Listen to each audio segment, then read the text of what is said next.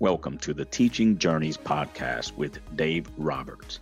A unique skill all humans have is the ability to share information across generations. And the Teaching Journeys podcast does just that. It creates learning opportunities with each amazing guest with a goal that each episode makes a positive impact on people worldwide. Before we hear from today's guest, please share this podcast with your family, friends, and colleagues. And don't forget to leave a rating, review, or both. Hi, everyone, and welcome to another episode of the Teaching Journeys podcast. I am your host, Dave Roberts, and today it is my pleasure to have as my guest Tina Fornwald. Tina was born and raised in Chicago, Illinois, and after graduating high school, she enlisted in the United States Army, retired in 2020 as Chief Warrant Officer 2. While in the Army, she pursued higher education earning a bachelor's degree in finance with a minor in accounting. Tina was ordained into the ministry in August of 2010. While in the Army, she met her late husband, Mark W. Fornwald. Tina and Mark married and had two adult children, Catherine and Alexander. Their children were and are the heartbeats of their cherished 32 years together. In 2015, Tina was diagnosed with breast cancer. With the love of Mark, her children, family, friends, and faith. Tina survived several operations and cancer treatments. Then in 2017, Mark and Tina were enjoying a weekend in Delaware when Mark had a massive heart attack and died. The life Tina had come to love was suddenly turned upside down. She sought solace in God to figure out life without Mark in the following days, months, and years. Tina began connecting with other widows and widowers to grasp insight and understanding of this challenging journey, which became instrumental to her well being.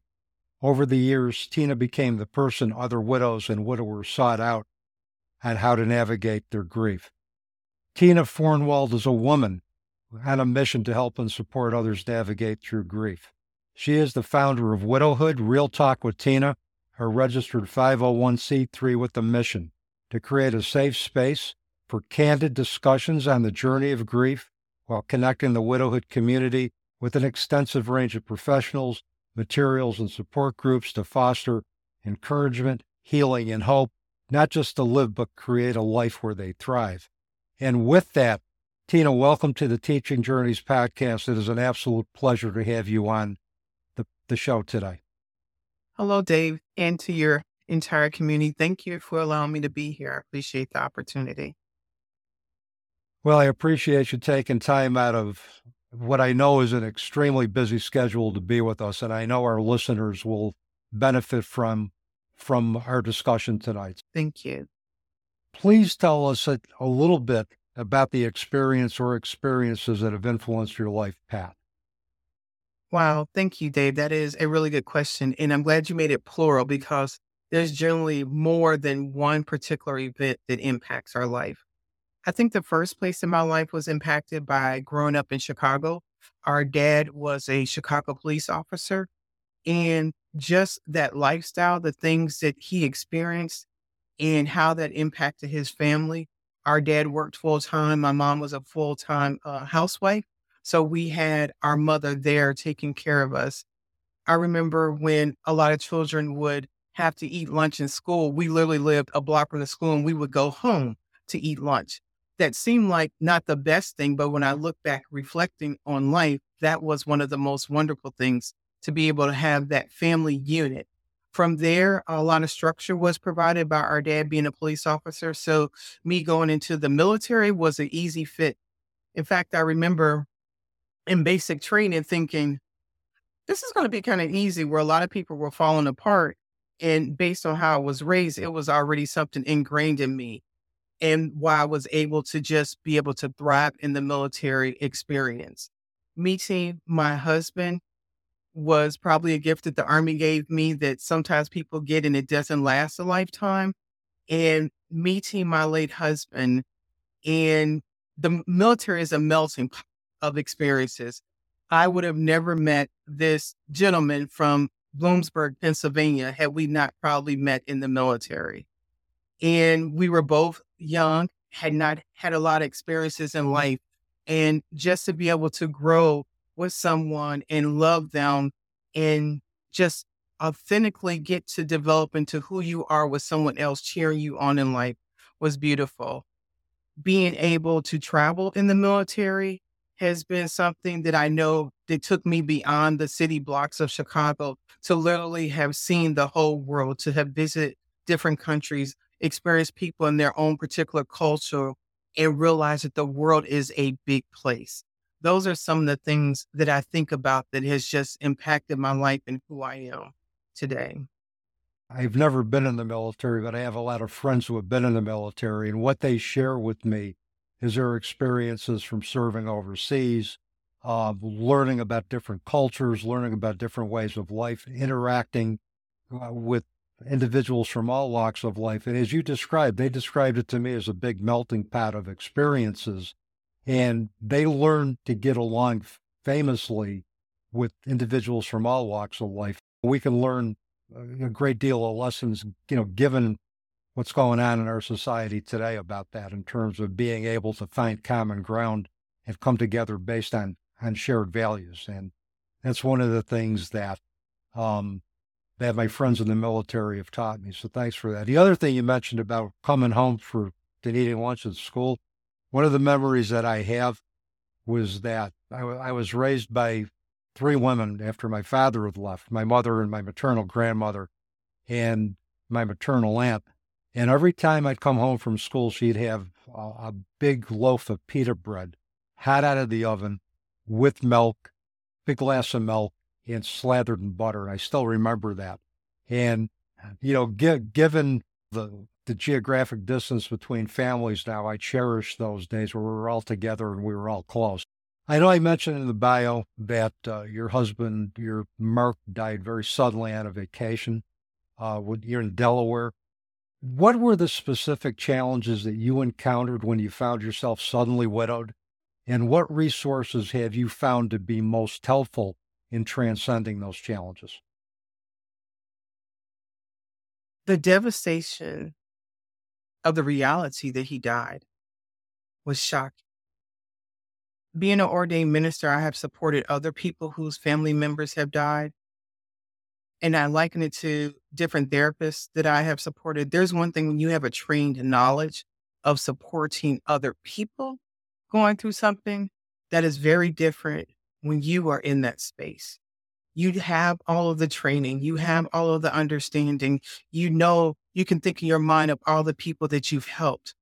But that separation from the person that you have spent 32 years with for me, and they are gone. And waking up to that reality day after day after day after day. A lot of times people say, oh, you know, you just got to get through the first year. And what I realized, they are still dead after that first year. Mm-hmm. What happens after that first year, your mind is not so much in this grief fog, and you are now in the throes of reality.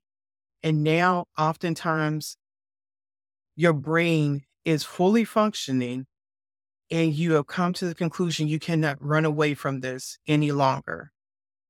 One of the first things that was beneficial for me, a friend gave me a book called I Wasn't Ready to Say Goodbye.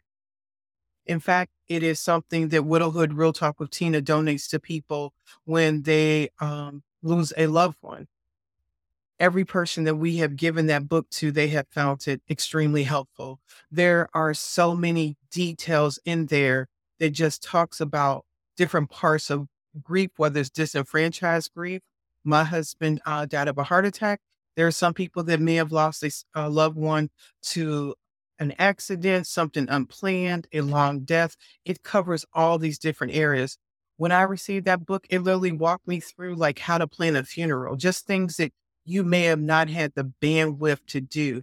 That book uh, helped me to do some self work to be able to look within and go through some practical exercise in dealing with Mark's absence from this world and my need to create a light. Other things that were helpful for me was creating community with other people that were widows or widowers and asking them how how are you enduring this? How is this working? The other thing that i felt that was helpful was my existing community of siblings family and friends and giving them permission to talk about my husband give them permission to ask me questions and on the one year anniversary of mark's death I connected with every person that was part of that initial process and asked them what was it like from their perspective. Case in point, we had a family uh, couple, and I reached out to them the day that Mark died because we were in Delaware, two and a half hours from where we both lived. And I called them and I had to say, okay, I need you to just be quiet for a moment. Mark died. I'm in Delaware. Can you come get his car? And they said yes without hesitation. I left the keys out at the lodging because we were on base, and they came and picked up his car. A year later, I asked them, Where were you and what were you doing when I called you? And they told me we were at a birthday party for someone. And after we got off the phone, they just left came down, they left immediately from what they were doing. Well, I'm sorry, they said that everyone prayed. They were thinking about me, devastated, and did what they need to do. They literally were in New Jersey, so they had to drive three to five hours, left immediately to come get the car and come back. But if I never asked them that question, they never would have told me because they would not have tried to make what would have been seen a minor inconvenience on their behalf a huge life altering situation.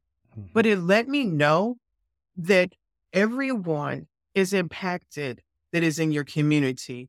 And that's why widowhood is the word hood. I'm from Chicago. Hood is family and community. So when my husband died, everyone in my hood was impacted. My parents, my siblings, my children, my financial advisor, my medical consultants, friends, extended family, because it rocks everyone's world. And when I leaned into Mark's grief with a therapist and communicating, I realized that I did not have to shoulder that burden alone. And then there were other people willing to carry that with me, but I had to give them permission. And I think people want to help, and sometimes they don't know how. So when you ask a direct request, yeah, they'll they'll do it because it's just because I think we're conditioned to want to help others anyway. I think that's all there within us, you know, given the right circumstances. He also mentioned the, the second year. Um, the second year, from my experiences with loss, has always been worse than the first year or more challenging because the second year, the reality kicks in that you realize that this is your life moving forward um, and that your loved one isn't going to come back we're faced with reality. And the emptiness accompanies the pain of loss, I think, for the first year. Um, and the power of support and community, I, you can't underestimate that. I can't, as far as it's helped me get through uh, the worst loss of my life with the transition of my daughter Janine in, in 2003. Without the support of community, that not only other parents or other individuals who were veteran grievers, it was my students, it was my friends. It was anybody in that community, again, who were impacted by my daughter's transition. They were all there to help and they, they got me through the, those moments. And like you, all the training I had as a therapist, Tina, didn't even begin to prepare me for the path that I, I was going to walk after losing a child.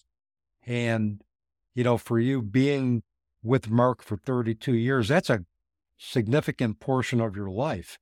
And that is got to be just as traumatic in terms of how what do I do now moving forward? Who am I without the, my soulmate, the love of my life, and what kind of a world do I want to live in now?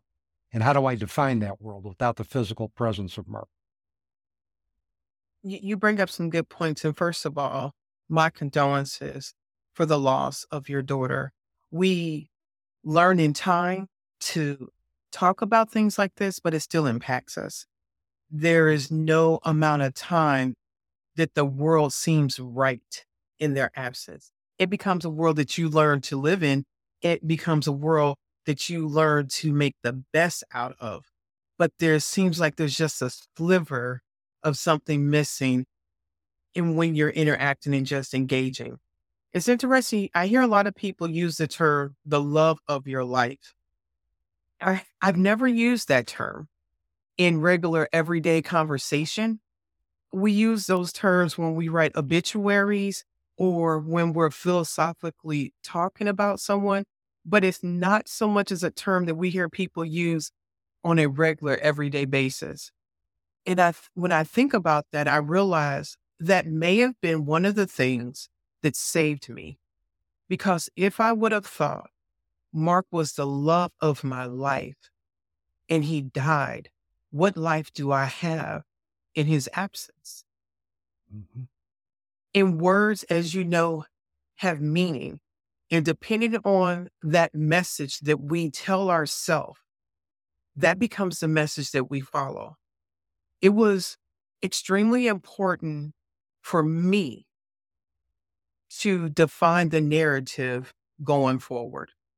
Mm-hmm. And what I'm saying, I know is for me. There are some people, everyone's grief is differently, but I needed to identify what was going to allow me to remain sane and what steps did I need to take to come to the full reality of leaning into Mark's absence. And what that looked like for me is every time there was something that was happening that I thought I would dabble and allow my mind to pretend he would come back, or this was a bad dream, or this wasn't a reality. I had to do something to face that. One of those things, uh, I was driving home from work one day and I was thinking about preparing dinner. And I thought of like laying out the plates and what I was going to do. And I saw the plates that I was going to use, which were some Pfaltzgraff plates that my late husband loved because it was the color blue, this aurora pattern, and it was placed that his late mom had purchased. And I was like, I cannot continue to try to live and eat a meal on the plates that the dead man liked that we brought with his dead mom. There wasn't any life in that for me. Every time I looked at the plates, I would start crying, getting them out. And I was like, Tina, you got to stop this. This is not working for you. So in that particular scenario, I packed up those plates, put them in a different part of the house, and I went and purchased some plates that gave me life. And just that simple change altered my thought about eating dinner. It no longer became a sad moment. It became something I was like, oh, I like these plates. Let me rearrange this. How does the mm-hmm. food presentation look? Another thing that I did in trying to alter the scenario is when I came home from work, because I did take three months before I returned, but when I came in the house that looked like the house we had together, I expected him to be in a place where he was before. Hmm. I rearranged the furniture in the entire house.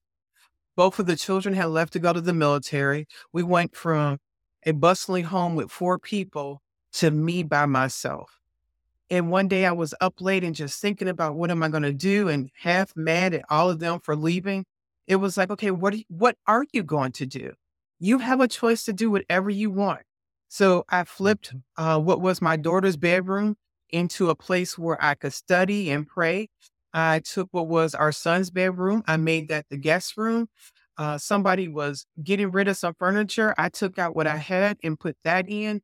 I changed the basement around and I refreshed the house to suit my needs instead of walking in and being sad. It didn't require me to paint the walls, but all I did was just move a lot of things around in the house and reposition. It was like, okay, if I'm here, then I've got to be here. And that's what it looked like mm-hmm. in every aspect of life. I started looking at what can I do to embrace that I am still here. I have a life and a purpose and everything can be expensive. So you have to find the little ways of doing things. Well, the other thing, it's all about shifting our perspective in terms of you know, how do we choose to move forward after catastrophic loss? And for you, was doing the arrangements with the house, with the dishes. And it's, it's, it can be just those little things that are, are can just simply shift our perspective in ways we hadn't thought possible. For me, I had always ruminated over the last moments of my daughter's life because I was the last one to, to, to witness her last breath and watch her pass into her new existence. So, a good friend of mine and mentor and um, colleague, Reverend Patty Farino, originally from Long Island, now living in South Carolina, I really shared that with her. And she goes, What if you look at it as if you were the, the first person to usher her into her new existence? Would that change how you saw the moment of her death?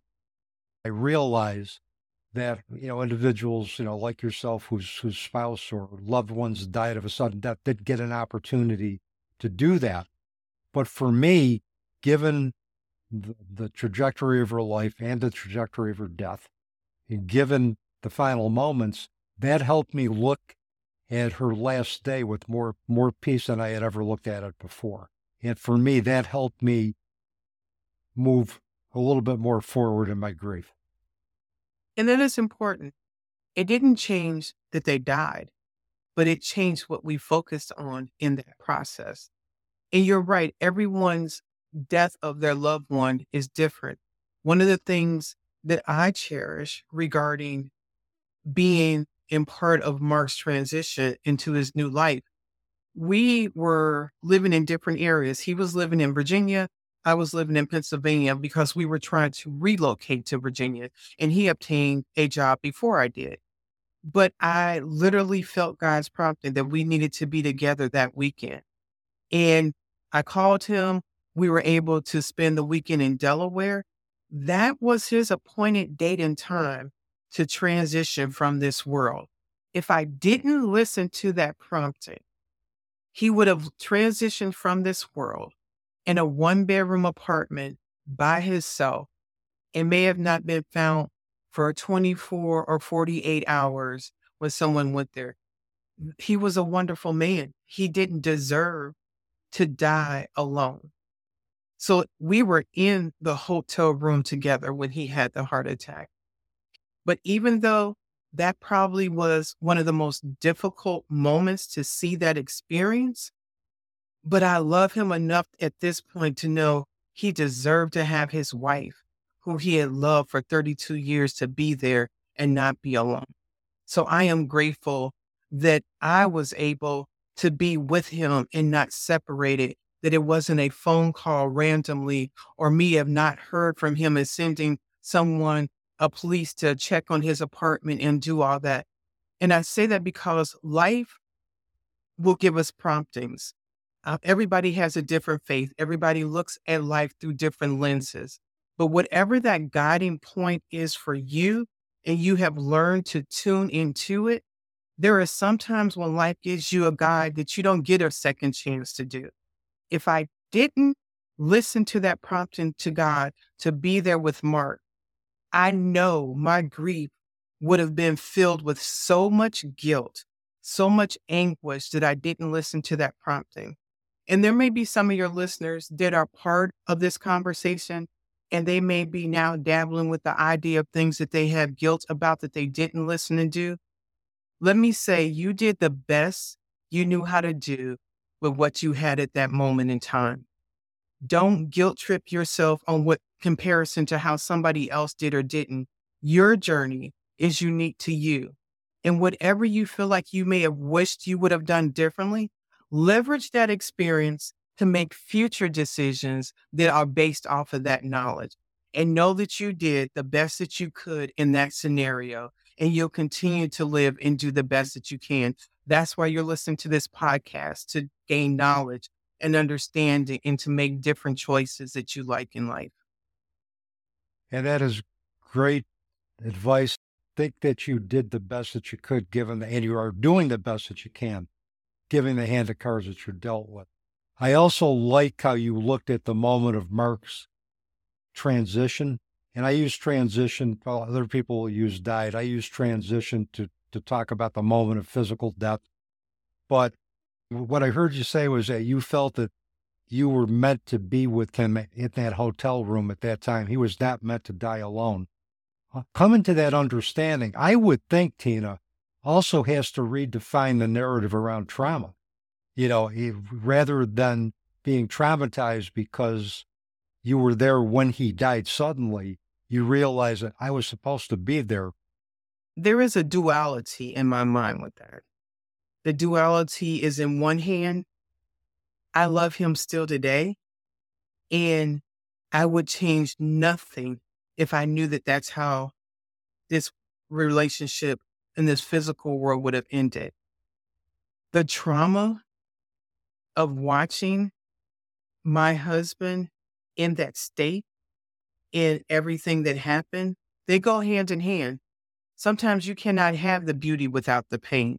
We cannot often separate the two. The relationship that you had with your daughter created that love and that beauty of why being there in her transition of this life was important. But there were times that child got on your nerves. There were things that happened. We don't get one without the other. But that trauma exists, but it becomes redefined because I remember for when I moved here to Virginia, and it was going on the second and uh, two and a half year mark, two and a half timeline of Mark's passing. I would get in the car, go to work, and like a Netflix movie I didn't want to play, that whole day played out in my mind in technicolor every day. Mm-hmm. I could not make it stop from everything that was good and everything that was traumatic and everything that was beautiful. Life comes hand in hand. It does, and we can't have we can't have the yin without the yang. I've told many of my guests that I don't hang around with people who look at happiness as the sole means of fulfillment because it isn't all about happiness all the time. It's, I have many happy moments, but there's also other moments that define me that aren't necessarily happy, but it makes me who I am. And I, I, I wouldn't change who that person is for, for anything in the world at this point. Um, I'm happy again uh, with the type of person that I am, which is genuine and being in touch with every aspect of of my emotional spectrum. So, um, what else do you want to let what tell the listeners about Mark in terms of what made what makes him so special? You know, thank you for that question, Dave. My husband was selfless. He was a International Brotherhood of Electrical Workers electrician. And when there was not work in our area, he would travel to where work existed, where construction was going on. And one item I remember in particular, he moved to an area, he could not find a hotel right away. And the hotels that he saw were more expensive than what he wanted to pay because he was the full breadwinner of the family. I was staying home with our children. And he slept in a tent at a KOA for several months, sent money home to his family as I was staying home full time with our children to sacrifice his comfort to make sure that he was caring for his family. I remember uh, my husband was an avid hunter. If it crawled or creeped, he thought he could shoot it and kill it or do whatever and drag it back and thought that we were going to eat it. Not always, but you know, he thought that was going to happen. And one time he went for a hunter's breakfast. They would get together in Pennsylvania before hunting season started, and all the guys and gals or whoever goes out hunting. And he went out to the breakfast. It was super early. And when he came back, he realized he didn't have his keys, but he found a way to enter the sunroom that was connected to the house. He slept out there in that cold room until we woke up and woke and knocked on the door to, to say that he was out there. I remember one year for Valentine's Day, I was at work and a family friend was asking me where I was. That we kind of worked on the same installation. I told him where I was coming to. And they said, okay, I'll meet you there. And I was like, okay, you know. And he said, I need you to sit right here. And I was like, I don't even understand. My husband sent an entire quartet to my office to sing four songs to me and give me a single rose. He, at this point, I didn't even have a Valentine's Day card for him. I didn't know like what I was doing. I came home and him and the children were just laughing because they were all in on it and they knew. We, I went to Iraq for six months um, for deployment for my job uh, with the government. And my husband was a, uh, photographer in the military for in, uh, military intelligence, and he's been in some very dangerous situations. I'm on the phone with him, and we start taking incoming to my location. And I was like, I have to go because we have incoming. This burly European thick neck Pennsylvania guy lost all his mind, starts screaming through the house, Your mom's taking incoming. I was like, seriously? Like, like you know how this works. You've been in the military. but when it came to his family, he attended every soccer game and practice. He showed up and knew made his presence known. Mark was a wonderful husband. He showed his children how to do anything they needed to do to survive in this world. And I am fortunate to have been his wife. He sounds like just a really incredible man. And thank you for, for sharing a, a, a little bit of Mark with, with me and the rest of our audience, Tina. I love hearing stories about those, about people who have passed because it's like their life comes alive through the voice and through the eyes of the people who are remembering them. We love to hear their names. We love to have an opportunity to share stories. Doesn't matter how long it has been. It's just any time that our loved ones are remembered, it's just it it does I know it does my heart good and I know it, it does the hearts good of anybody else that I've talked to with individuals who have taken the time to remember. So thank you for that. Thank you for sharing again about about Mark. I recently listened to your first Widowhood Real Talk with Tina podcast, and from what I understand, you love connecting with people. I also heard, and please correct me if I am misquoting you in any way, that you believe that we would all like to connect with people but are afraid to to be vulnerable. Yes, what I want to say one thing. Contributes... Oh, I'm sorry. Oh, go ahead. Please go ahead. One, I want to sit in the spot about what you said about being able to say your loved one's name, because I think people okay. often feel that if they say their name, they're going to upset you. You can't get any more upset about that person. And to if if you're uncomfortable, ask the person, "Do you mind if we we say their name?" And then you get a a, uh, a reading if it's comfortable. But what you said is so important often for people to know that we like to hear their name. It is not a name that we've forgotten. It's not a name that we placed and never to be said. We say it in our private times. We say their name out loud. We may talk to them in the in our private spaces, but we want their names to be uttered. We don't want them to be forgotten. We don't want it to be odd and weird when we want to talk about them. And I just wanted to share that a little bit. Thank you for that space. Well, you're welcome. And the other thing is, Mark is always going to be your husband, regardless of where he he he is. Janine's always going to be my daughter, regardless of where she is. And relationships don't die because the physical body does. Relationships go on until we transition.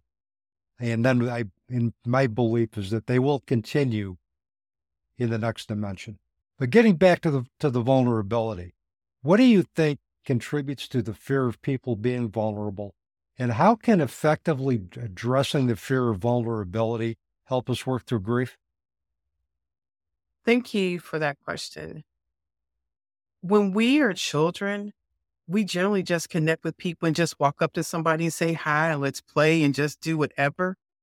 But as time as we start experiencing rejection and we start projecting that that person is going to see me this way, they're going to see my faults, they're going to see my flaws, my insecurities, they're going to reject me.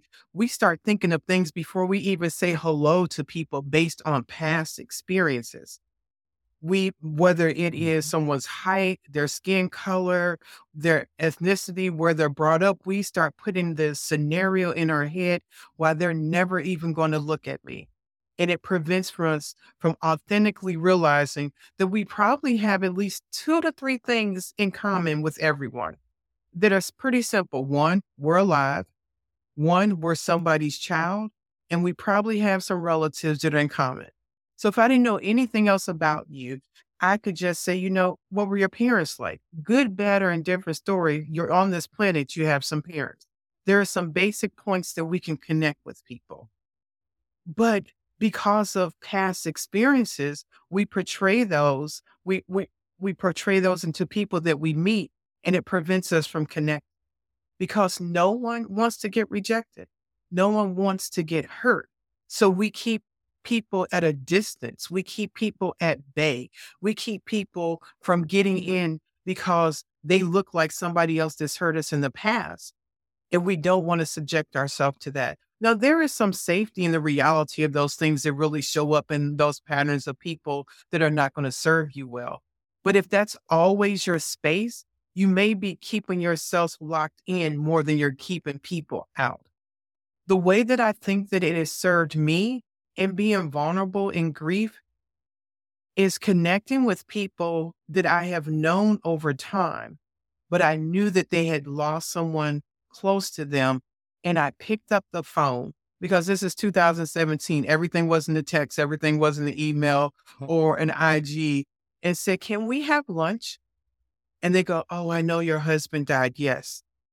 And they had conversations with me that I felt like was behind the veil that I never heard about the dead spouse talk that I heard at that moment, which is one of the reasons why in our podcast, the conversation tries to be as transparent as possible. Mm. Because in my mind, there is someone listening to this conversation that has lost someone significant and they don't have time for fluff. They're on the internet at one o'clock in the morning. They're searching podcasts and mm. conversations about dead loved ones, dead spouse, and they need to know the real deal. They don't need to mm-hmm. hear something that's uh, all put together nicely. They want to hear an authentic conversation that someone's being transparent to share what their experience is like so they know that they are not alone, that they know that other people have traveled this road and it is possible to live and create a life of finding your why and your joy,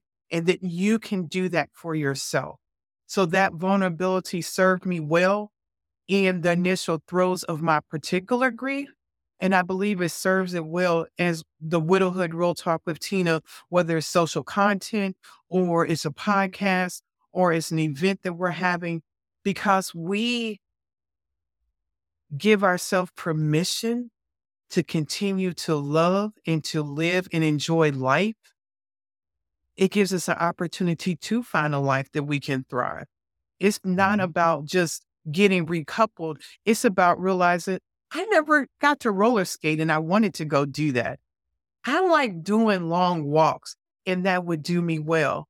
But if I'm vulnerable enough for someone to speak into me instead of the idea that my sadness is the only way to represent my love to my loved one, but having a life that I honor them and in my joy and giving myself permission to be vulnerable to say, everybody else may want to grieve like that, but I don't want to be stuck in that place forever.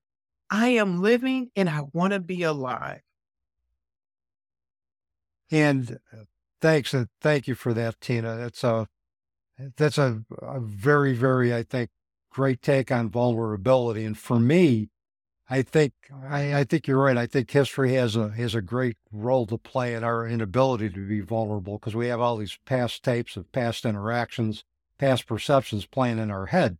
Being vulnerable doesn't mean I need to trust you as a lifelong friend. It means I I am comfortable with you enough to share a feeling that or thought that I know you can give me some perspective on. And in that moment, I feel comfortable enough to share that with you, trusting that you're going to give me what I need at that at that particular time in my life and the resource that I need.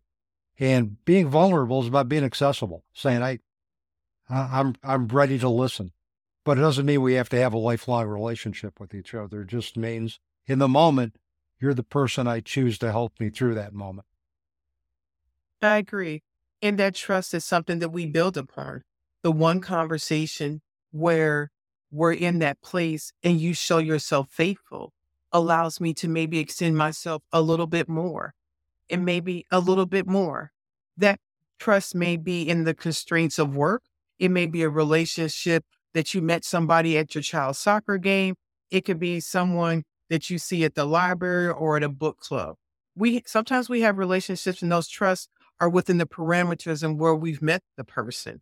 And some of those mm-hmm. relationships mm-hmm. transcend where we met them and become lifelong friends. I have a friend that we started off at work. We literally started work the same day, and we have become friends for life.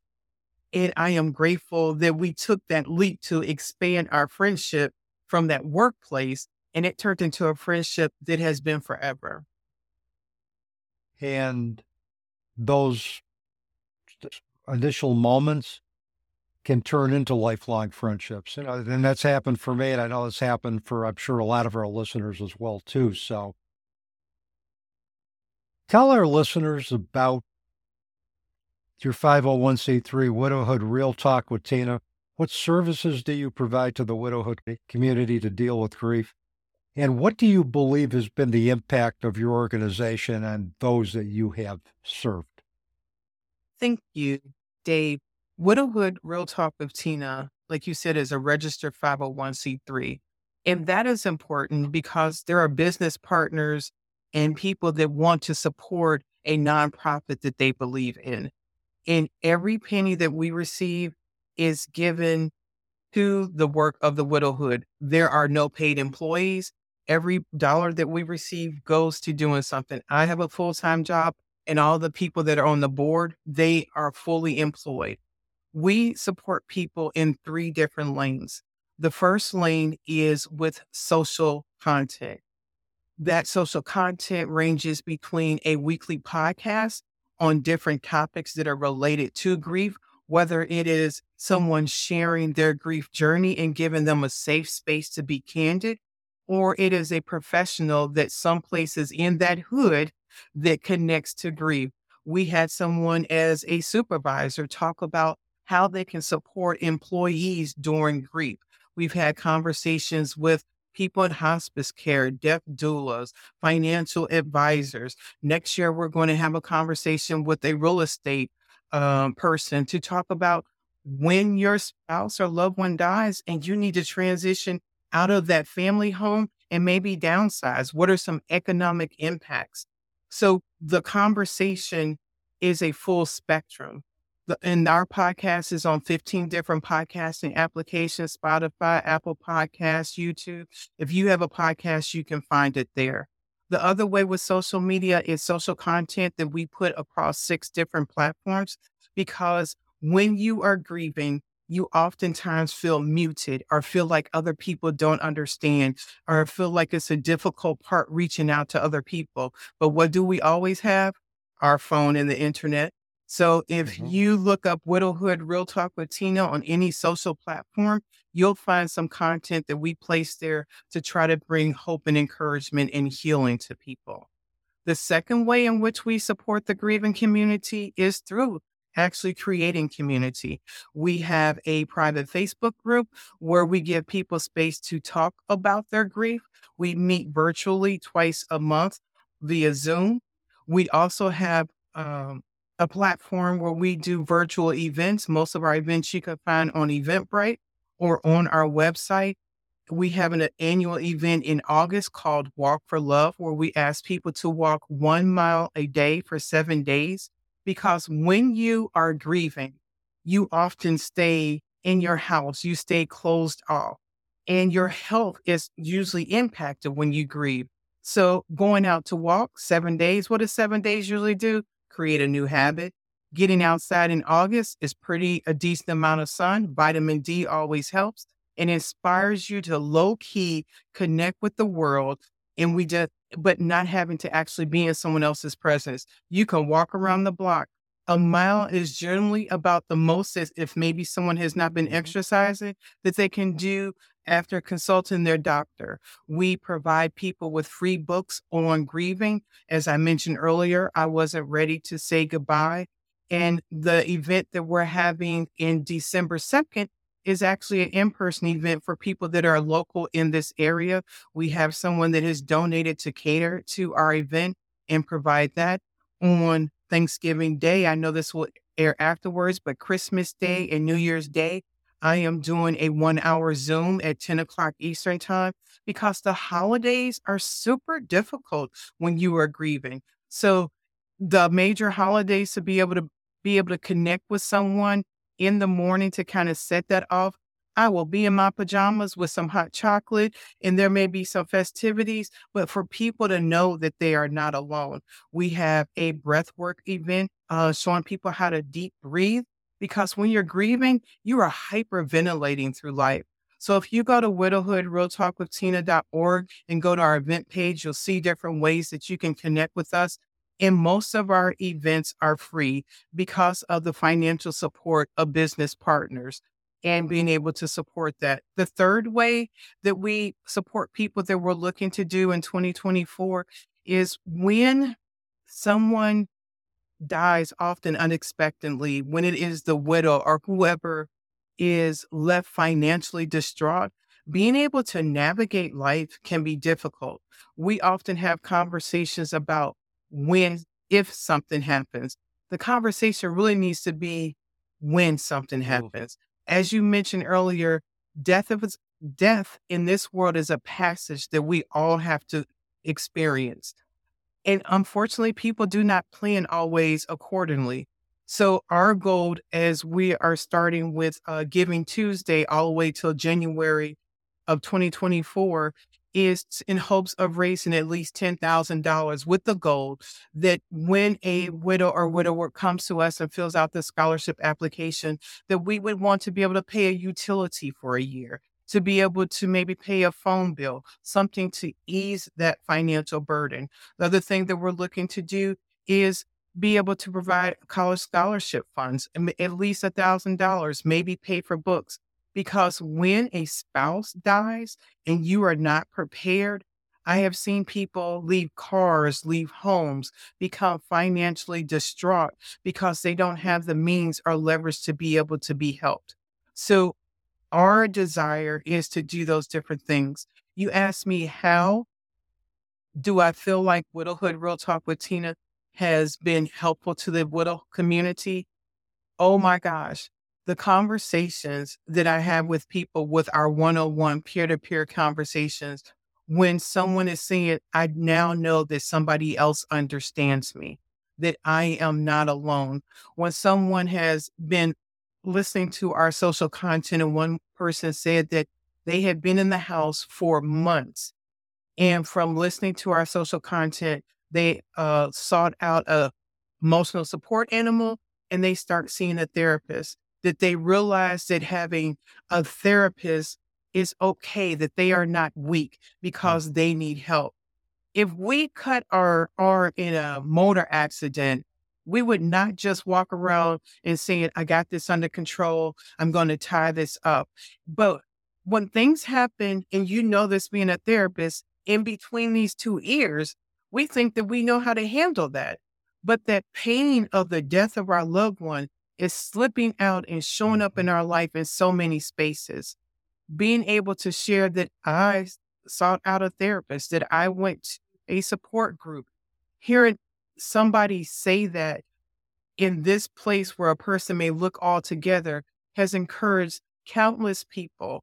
We know that our content from the analytics has been seen in 71 different countries, over 980,000 views that tells me that there are people out there hurting and seeking mm-hmm. a way to validate their grief and permission to learn how to heal and to be able to have a life that they enjoy again. And with that many views, Tina, it also tells me that you're providing information that is useful. You're you're cutting through the fluff and providing the real deal as far as what it's like about grief and the resources that are available to deal with that um, and to, to work through it.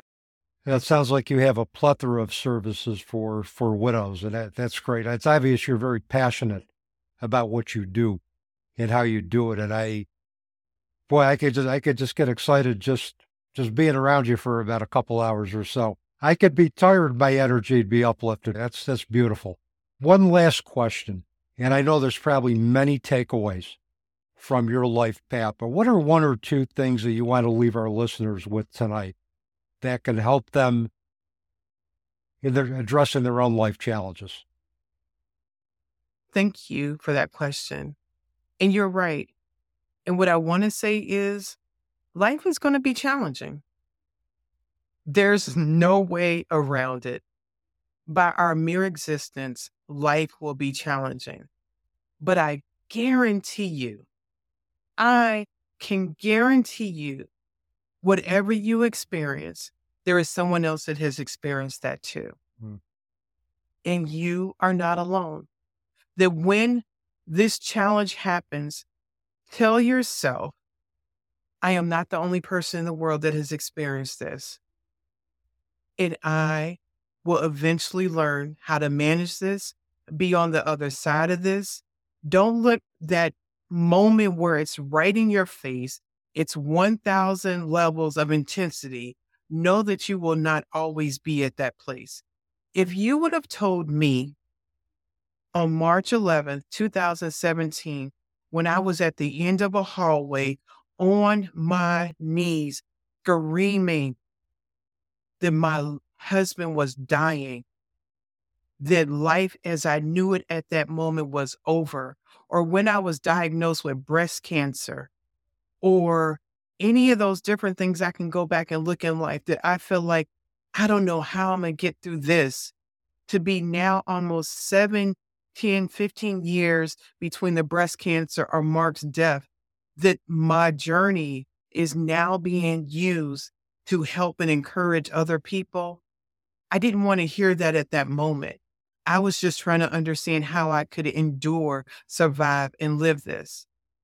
And I encourage you to seek out other people who have experienced what you have experienced as a guide, as a light, as a, a way to understand. You may not mimic their journey. You may take different pieces from different people that you talk to because you are a unique individual and you'll create your own unique path. And don't be afraid to seek out a mental health professional because they have a plethora of opportunities, tools, and skills and things to give you that can maybe fast track you through what you're instead of trying to, you know, forge through it on your own. It's okay to get help. That's right. Yeah. Break through that stigma of asking for help and understand that we aren't alone. We're we don't have to we don't have to to do this by ourselves. I like that. Um, I also like the fact that yeah, in life there is going to be challenge. Um, we're not going to get through through this life on this earth without going through some some challenges in our lives. Some may be more cha- challenging than others, but you know we we learn that with with determination, with persistence, and with the ability to seek help and, and a, like you said, a good therapist. Anything is possible. We can transcend that and become inspiration for others. And uh, that's a great message, Tina. Thank you so much. And boy, this has been fun. I enjoyed so much talking with you this evening. I hope we can do this again in the future. Uh, just thank you for being a guest on the podcast, sharing your wisdom and, and sharing your knowledge and uh, your passion with us. Uh, it's it was great to have you on today. Dave, thank you for allowing me to be here. I know you have a lot of people that you think about, and everyone may not make the cut. So thank you for feeling like I had something to share that would benefit people and help encourage them and inspire them. And thank you for what you're doing in, in providing this platform and giving an opportunity for people to learn and to grow and maybe to connect with people they may have never even heard of or known until you made them available. Well, you're welcome, Tina. And with that, that's a wrap on another episode of the Teaching Journeys podcast. I'm your host, Dave Roberts, wishing you peace. Thank you for listening to this episode, and please remember to share this podcast with your family, friends, and colleagues. And don't forget to leave a rating, review, or both.